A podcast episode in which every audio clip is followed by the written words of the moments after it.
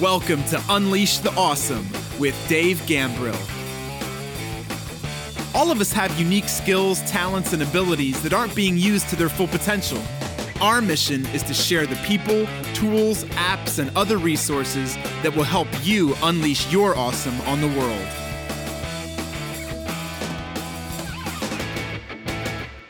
Yo, what's up? It's Dave. Welcome to another episode of Unleash the Awesome, and I am so excited for today's episode because I have Dr. Robert Cialdini, who is an award winning behavioral scientist and author. He's the president and CEO of Influence at Work, focusing on live and virtual keynotes, streaming, and online corporate training. In acknowledgement of his outstanding research achievements and contributions in behavioral science, Dr. Cialdini was elected to the American Academy of Arts and Sciences and the National Academy of Sciences. He has over 230 professional and scientific publications He's Regents Professor Emeritus of Psychology and Marketing at Arizona State University. He is known as the foundational expert in the science of influence and how to apply it ethically in business and elsewhere, and his principles of persuasion have become the cornerstone for any organization serious about increasing their effectiveness in sales, leadership, marketing, management, and communication. And he is also a three time New York Times best-selling author with more than 5 million copies sold throughout the world. I have been studying Dr. Cialdini's stuff for at least 30 years. I think I read his book, Influence the Psychology of Persuasion, probably 34, 35 years ago, and it has been a foundational piece of my success in life because no matter what, every single day you have opportunities to influence and persuade people. And it's not just for sales and marketing, although, as you'll hear in our conversation, there are some really powerful things you could do in that domain. But just in dealing with people on a day to day basis, whether it's talking to your kids and trying to get them to eat more vegetables, maybe you have a project or something that you want to get through to your boss or to your colleagues and you want them to approve it there are strategies and techniques that he teaches that will help your success rate skyrocket. So he actually has a new version. It's been 14 years since he's updated the book, but he has a new and expanded version of Influence, the Psychology of Persuasion. It has over 220 pages of new information, over 60 some new case studies, and it comes out May 4th. So if you're listening to this episode prior to May 4th, go pre order a few copies right now. And yes, I said a few copies because you're going to want to give this to everybody. I mean, anybody that you want to be successful in life, people in your family, people on your sales team, people in your office, whatever, you're going to want to have multiple copies. Uh, if it's May 4th or later, then just go order the copies outright. But you're you're going to want to make sure you get a copy of this because it's amazing. And, and it's not just science. You'll hear in our conversation, he has very practical applications. There are things they've done in this edition that teach you not only the science and, and the why behind it, but what specifically you can do to harness the power of the principles that he has studied. So I've never said this before on any of my podcast episodes, but you are going to want to take notes. Maybe you can't right now because you're in the car, so listen to it one time through, but you are going to want to go back and listen to it again and take notes because our conversation was that good. So without further ado, let's go on to my conversation with the godfather of influence, Dr. Robert Cialdini. So, Dr. Cialdini, thank you so much for joining us today. I'm so thrilled to have you. Uh, as I was mentioning before we started recording, I've been studying your stuff and applying your principles of persuasion for probably 30 some years now. and so I'm really excited to have you join us today. So, thank you. Well, I'm glad to be with you, Dave. So, I understand you have a new book, new version of your book coming out, Influence the Psychology of Persuasion. It's yes. a new and expanded version. And there are 220 new pages of information. Yes. Yeah, it's, it's amazing. So, I guess my first question for you is what are some of the new things people can look forward to when they get their copy of this new and expanded version? Well, of course, uh, it's been 14 years since the last edition. So there's a lot of new persuasion science results uh, and implications for those of us who want to be more influential as a result. The biggest one is that I've added a new principle of influence, a new universal principle of influence. In the past, I just had six uh, reciprocity, people want to give back to you if you've given to them, liking, uh, people like those who like them and say so, so praise, uh, um, compliments, as well as similarity Those things both increase the rapport people feel with us. Social proof, people want to follow the lead, especially when they're uncertain of what those around them like them are doing. Authority, people reduce their uncertainty another way by listening to the voices of legitimate authorities, experts on the topic. If you can provide that information, they will say yes to you. Uh, scarcity, people want more of those things they can have less of. And then commitment and consistency. They want to be consistent with what they have already said or done in your presence. Mm. So if you can get them to take a small step in your direction, they will have been readied to take a much larger step in that direction subsequently because it will be consistent with what they've already done. Mm. And now there's a seventh principle that I call unity. This is the principle that says to a communicator if it's possible for you to arrange for the recipient of your message to see you as one of them. Mm not just like them, but of them, of a category, of a group that they use to define themselves. They're, they have a social identity invested in this group. All influence barriers come down to you. Mm. People will say yes to you more. They'll trust you more. They'll want to cooperate with you more. They'll want to help you more. They'll believe you more. All of those things will be enhanced as a result of doing that. So, how do we do that? How could a communicator do that? A couple of ways. One is simply to uh, identify genuine categories that you share with another individual. There is a lovely study that was done on a college campus. Researchers had a young woman, college age student, stand on a busy uh, corner of uh, some paths uh, going through campus and ask people for a donation to the United Way. And she was getting some level of uh, contributions. But if she added one sentence right, to that appeal. And that sentence was, I'm a student here too. 250% more people gave. Because she didn't just say, I'm a student like you. That's, that's not a, a category that, no, I'm a student here too. I'm one of you. I'm a Spartan or I'm a Bruin or I'm a Sun Devil or I'm a Blue Devil or whatever it is. I'm of us. Everything came down and people were more willing to say yes. Here's another one that I have found worked for me. And that is if you've been working with people for a long time, if you have an ongoing relationship, maybe it's a colleague or a client that you, you know, bring that to the surface before you begin making an appeal. Re- remind them of the partnership, of that connection, of that bond, of that unity that exists between you, and that increases uh, compliance significantly. And then finally, just use one word differently.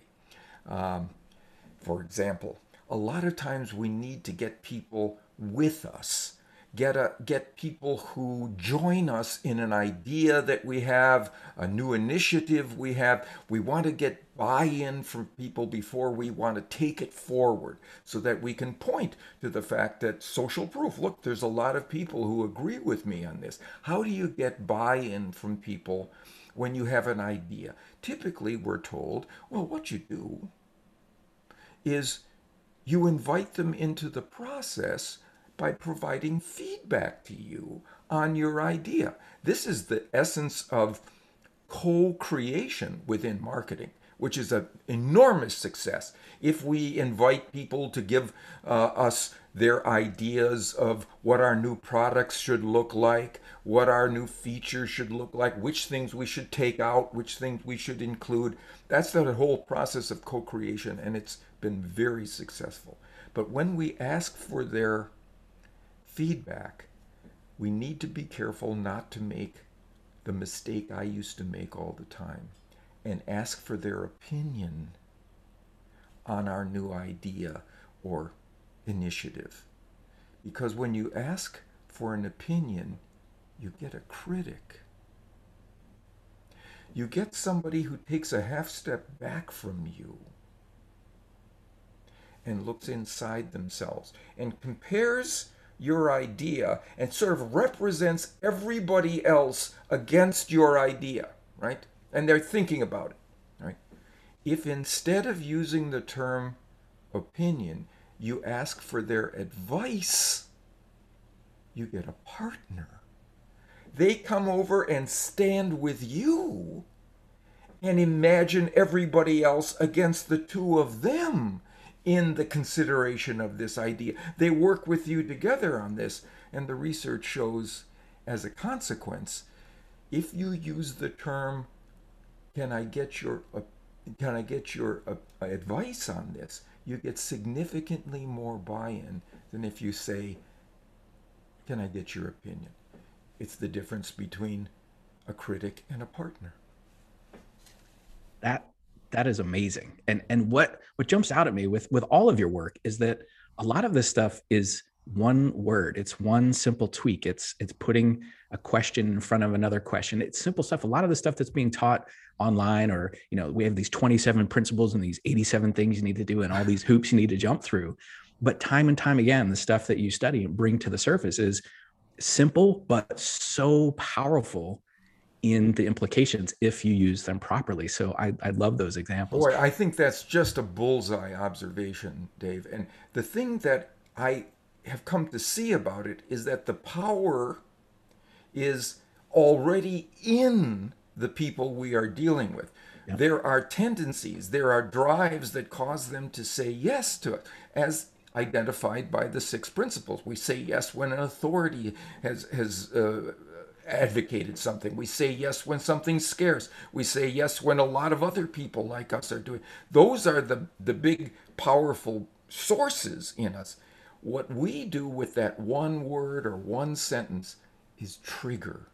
We flick the switch that engages that power, that allows it to flow through us um, into compliance, to be honest so amazing. I mean, the title of this podcast is Unleash the Awesome. And it's amazing to oh, think that right, right, right. you can help people unleash their awesome or you can unleash the awesome in them with one word, one trigger, one one thing like that. And it's so powerful. The the other thing that jumped out at me in the new version of your book is you have these e-boxes that yeah are there to to highlight for people. So I think a lot of times when people hear about these books and there's science involved and maybe they're not very scientific, they're like, I don't want to read all that because I don't understand how to apply it. Is how is it going to make sense to me?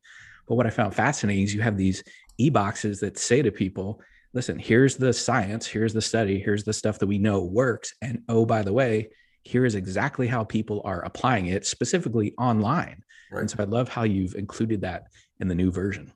In fact, there's a study that I love to talk about uh, because it was a scientific study. Researchers looked at 6,700 um, digital commerce sites online, and they looked at A B tests that those people had done.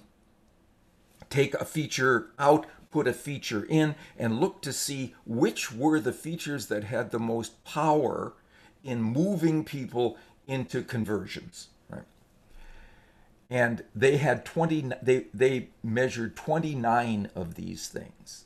Everything from techno, uh, technological uh, additions, you know, uh, search features within the thing, to um, uh, sales uh, approaches, calls to action lines, badging certain product uh, or, or, models that uh, were especially uh, recommended, and so on. None of those things were as powerful as the principles of influence, human psychology, mm-hmm. that drove people to say yes. And what's interesting for me was that they were actually able to rank the various principles of influence into what was most powerful online. And the one that was most powerful was scarcity. Mm. Because it scarcity moves people off the fence. It mobilizes them into action, right? It doesn't just cause you to like the other person. It doesn't just cause you to reduce your uncertainty. It moves you. And there was a particular kind of scarcity that was especially powerful limited number scarcity. Scarcity that said essentially there are only a certain number of um, options available within this uh, time frame, only a n- number of, uh, of remaining product, or at this price, only this many are remaining. That was the most powerful of all.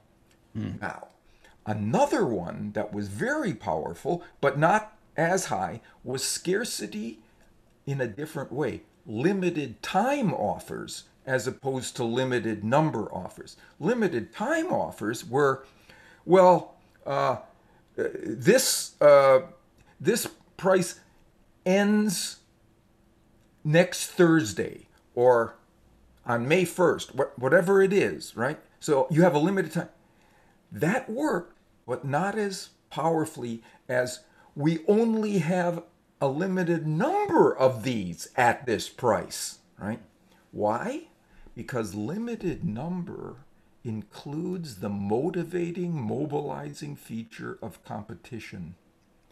It means you're in competition with other folks who are uh, also in the market for whatever it is that you're offering. And so people know I can't dilly dally, I can't dither, I have to move here. And that was the one that uh, outstripped everything else. Fascinating. Before you jump on to the next one, yeah. I heard you use the example of uh, booking.com to kind of highlight that. Yes. So could, could you share that with the audience too about how they put those things on the page to, to, to highlight those scarcity principles? Right. Booking.com, uh, when it first started, of course, it was new, relatively new, and they were trying out various strategies to see if they could get people to uh, reserve uh, hotel rooms or flights or trips with them. And of course, hotel rooms is their biggest market. Uh, so people would go to the site, they'd see a room, and they'd see what the price was that was offered for it. That was the standard way that they did it. And then they happened to be reading my book Influence, uh, an earlier edition, and they read about scarcity and here's and competition. So here's what they did. They included, and if you've been on these sites now, you've seen it too. They give you information how many of these rooms are still available at this price. And then they added how many people are looking at this room right now with you. The consequence was the customer service unit that had to deal with bookings that were that were coming in sent a letter to the technology unit saying the system has has clearly got a deficit in it because uh, we've gotten so many bookings that this can't be true. It's more than what we've ever gotten by multiples. So there's something wrong with the technology. There wasn't any there wasn't anything wrong with the system. The system was fine. In fact, the real system as, at work was the human drive to have scarce things that we're in competition with. That's what drove this enormous amount of change. And of course, Booking.com now includes that in all of their uh, presentations. And they've become the biggest uh, booking site uh, in the world right now. That, that is amazing. And something I want to highlight uh, what you said there too is, you know, a lot of people will say to me, you know, what is the newest gadget? What is the newest tool? What's the newest thing I can add to my site? And what I'm hearing you say is those things might work and they're they're great, but only if they highlight the scarcity, the reciprocity, the social proof, all those things that you talk about in your book. You are exactly right. Now, sometimes people have said to me, you know, I, I have as many of these things as I as I can uh, sell. I I don't have limited number. Well, you could have limited number uh, at this price, or limited number of this model, or the limited number with this bonus associated with it. Those are all possibilities, right? The other thing that you can do to engage scarcity is you have, if you have a unique or uncommon feature, something that differentiates you from your rivals, that nobody, that people can't get unless they go in your direction, that's scarcity. Hmm. That needs to be highlighted right at the beginning. The differentiators that people would lose if they didn't move in your direction. Now, uh, the, uh, so often it's not one thing that differentiates you from any of your competitors. It's a suite of features or aspects of what you can provide that nobody else in combination can do that. It's that set then that should be focal in the attention of your uh, customers, prospects, and so on at the at when you make your appeal. Now there were other principles as well, social proof, of course, the idea that uh, if a lot of other people are doing this, uh, it's the right thing to do. And so, uh, websites in this big study uh, that sh- that showed uh, a lot of others who were doing this uh, and showed trends in that direction. They were the next highest. Immediately after limited number came social proof, giving people evidence of what others were doing, moving in this direction. I think that's wonderful for startups because a lot of times you don't have the biggest market share. You can't claim the the, the biggest part of the the market uh uh, uh, uh, uh, or a lot of customers yet. But if you can show a trend in your direction, you get something, a form of social proof we've never seen before. Future social proof. Hmm. Because what research shows is if you see a trend, right? Two years ago, we had 10% of the market. Last year, we had 15% of the market. This year, we have 20% of the market, right? People will project that trend upward into the future. And now you get levels of social proof you don't even have yet because you have shown a trend in that direction. And we have done research that shows that tell people you've got 20%, you get a certain amount of uh, purchasing or a, a buy in to the idea.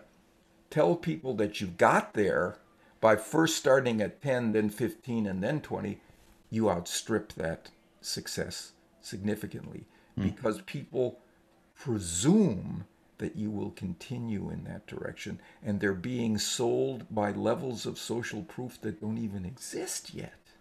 Future social proof. It's amazing. Yeah.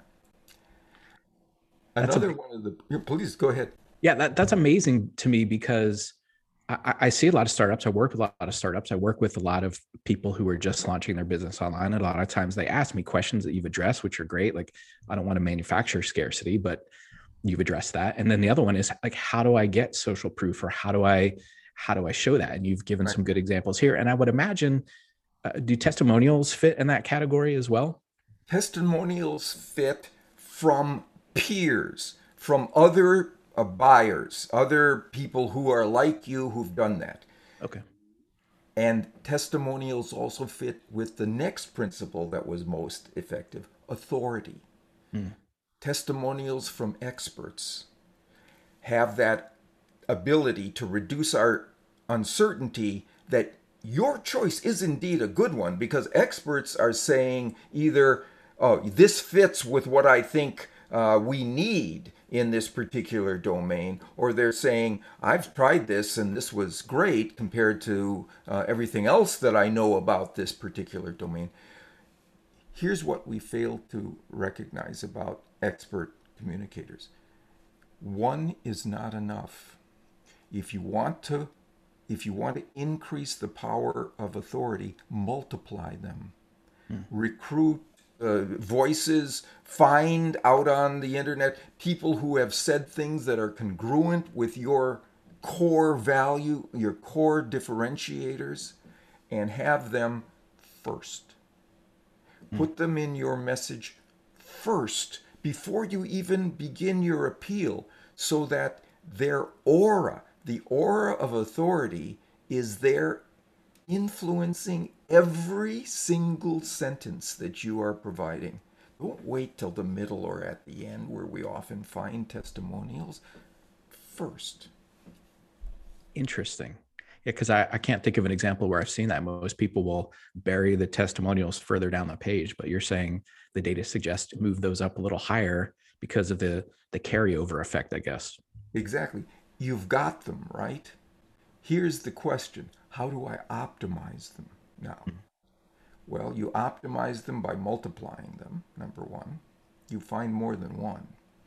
And secondly, you put them at the outset so people see everything you say through the lens of that authority set of testimonials. Yeah. Amazing. Amazing. So I know there's also I think reciprocity showed up in this study as well. And how do you how do you play that online? So um, the reciprocity rule says people want to give back to those people who have given to us first, of course. Um, uh, we all live by that rule. There's not a human society on earth that fails to train its members in the rule of reciprocity. It says you have to give back to those who have given to you. All right. Well, what can you give online? What can you give? Right. Well, for me, the best thing you can give combines the gift with the perception of your expertise and authority. Mm. And that is, you give people information not about your product or service and what is so good about it. That's going to be elsewhere in the you give people a gift of information about how to be the best consumer in this particular area, or what are the greatest mistakes that people make in making choices uh, within this particular area. So you are associated with a white paper or a tip sheet that tells people what are the things that they should look for, what are the things that they should guard against, not with regard to your product or service. Then it becomes a device, right? And now, not only have you given them the gift, you've established yourself as an expert on the topic. You're an authority in this area. So now you've got two of the principles linked together, moving in your direction, moving the the um, the recipient in your direction. And then there's one last one that rose to the surface liking. No surprise that we prefer to say yes to those people we like, right? But here's what those websites did that were able to engage liking, right? So that it was more successful than all of the other, there were 23 others after you got through this, the social, you got through the, the, the human persuasion principles, right? Then there were 23 others that didn't make much of a difference at all. But liking was done by a welcoming letter to the site, in which visitors were welcomed graciously and told, We're glad that you're here, and and we're we hope that you will find uh, what you need. We're happy to help in any way we can. So just that that sort of thing we do at the front door with uh, our friends and so we welcome them. And that now becomes part of the rapport that they feel with us. That that is amazing. I want people to understand that because a lot of people are taught to put videos video sales letters towards the top of their page. And and what you're saying is simply by saying even at the outset of that video welcome we're glad to have you here. We're, we're here to serve you or something along those lines. That is more impactful than 23 of these other you know bells and whistles we can put on the website. Saying that simply up front in that sales video or the welcoming video would would be one of the most powerful things they could do. Exactly. Imagine you're welcoming a friend into your home for dinner or to stop by and, and say hello and have a what would you say to your friend? How would you intro- how would you welcome your friend into your home? Use that kind of language here's the problem with the internet besides all the benefits of it we lose human touch. Mm. We lose the sense of connection and humanity that we had in face to face interactions. Anything we can do to restore that, like a welcome at the beginning, right, will significantly increase uh, our success.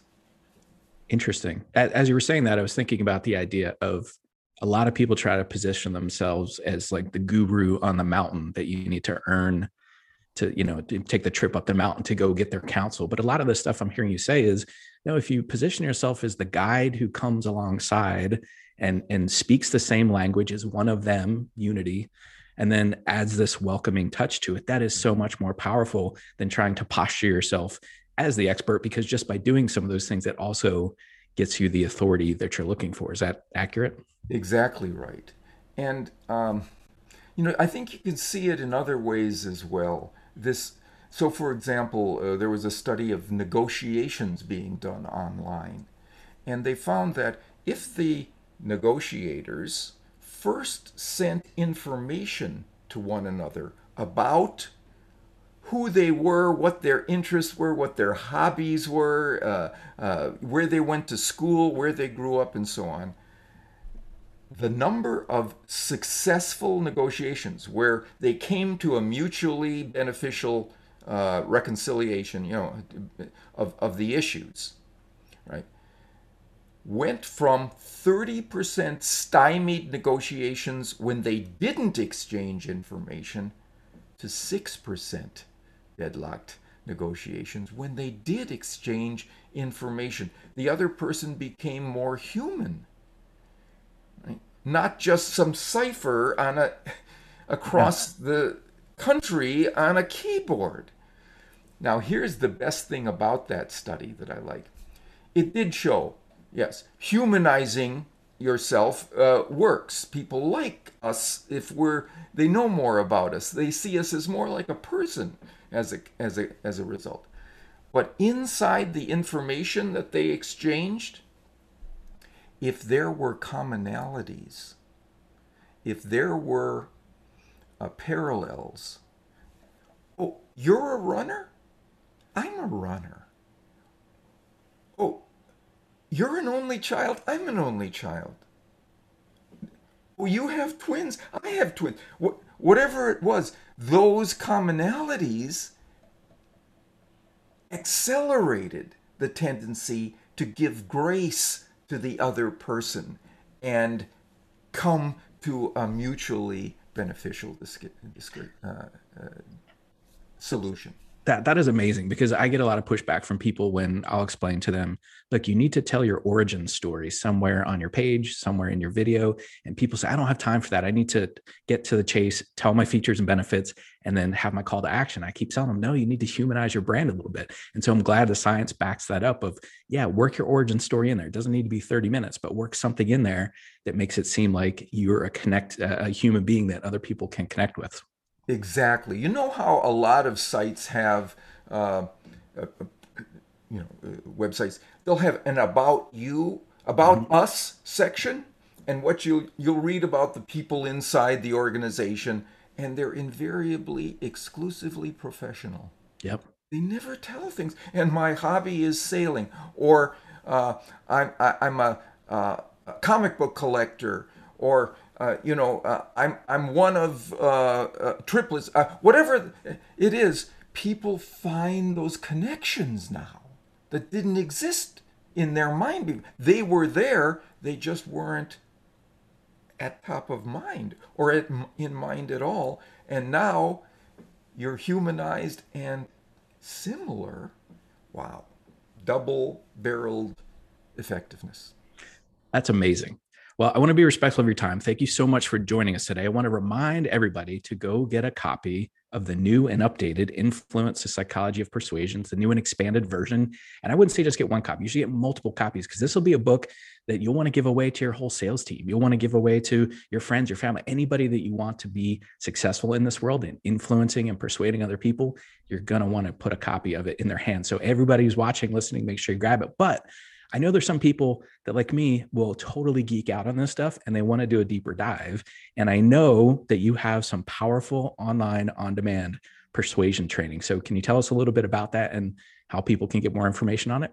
Yeah, we have a two day uh, persuasion workshop, Principles of Persuasion workshop, that we run face to face. That's shut down during the pandemic. We're starting it again. But the big news is we now have an online, on demand uh, Principles of Persuasion workshop, an e uh, workshop that includes executive coaching for those people who want to be uh, participants in this workshop. That is amazing. Where can people find? Is there a website they can go to to get more information? Yes, the best place is our website. It is www.influenceatwork.com. Awesome. I will make sure wherever people are taking in this broadcast today that all the links will be in the show notes, the description, whatever, uh, so that everybody can get access to not only the book, but these amazing trainings that you now have on your website. Dr. Cialdini, thank you so much. This has been a pleasure. And I know my audience will get a lot, a lot of benefit from our conversation today. So thank you. I enjoyed this conversation, Dave. Thank you. Thanks for listening to Unleash the Awesome. Please be sure to subscribe, rate, and review wherever you listen to your podcasts. And please share us on your favorite social media platforms using hashtag UnleashAwesome.